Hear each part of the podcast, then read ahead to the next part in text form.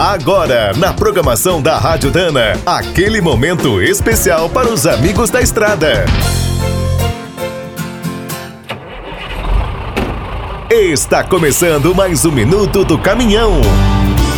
Fique por dentro das últimas notícias, histórias, dicas de manutenção e novas tecnologias. O ano de 2022 será muito especial para as equipes da Dana e seus clientes. A empresa estará comemorando 75 anos de Brasil. Em 1947, Ricardo Bruno Álvaros abriu uma pequena metalúrgica em Porto Alegre. Foi a primeira fábrica brasileira das cruzetas Spicer.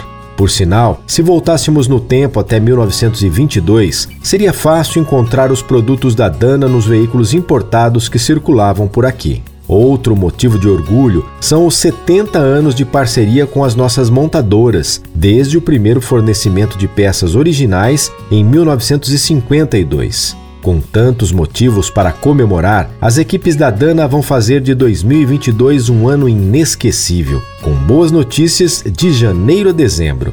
Seus componentes estarão nos grandes lançamentos do ano, desde carros, caminhões e ônibus até máquinas agrícolas e de construção. Os distribuidores, lojistas e mecânicos terão muitos produtos novos e promoções incríveis com as marcas Spicer, Álvaros e Victor Heinz.